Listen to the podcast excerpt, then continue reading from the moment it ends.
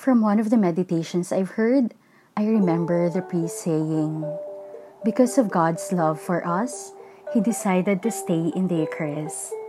And not only that, He knows us so well that He made sure He can forgive our sins over and over again until He sees His image in us. But now that we are in lockdown and occasionally deprived of the Eucharist and without confession, we may wonder Did our Lord stop loving us? They say this pandemic can either make you or break you. But I say, my friend, no, there is only one option. This pandemic will make you. It should shape you according to how God created you. For this reason, allow me to accompany you before you end your day and prepare yourself to sleep.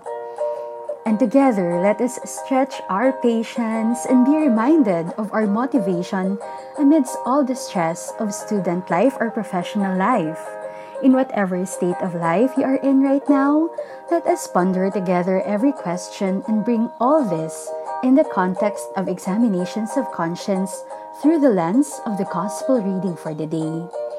And end every episode as if we are practicing that final day where we will meet Him with a contrite heart. I am Hazel, and join me in every episode of Nightlife.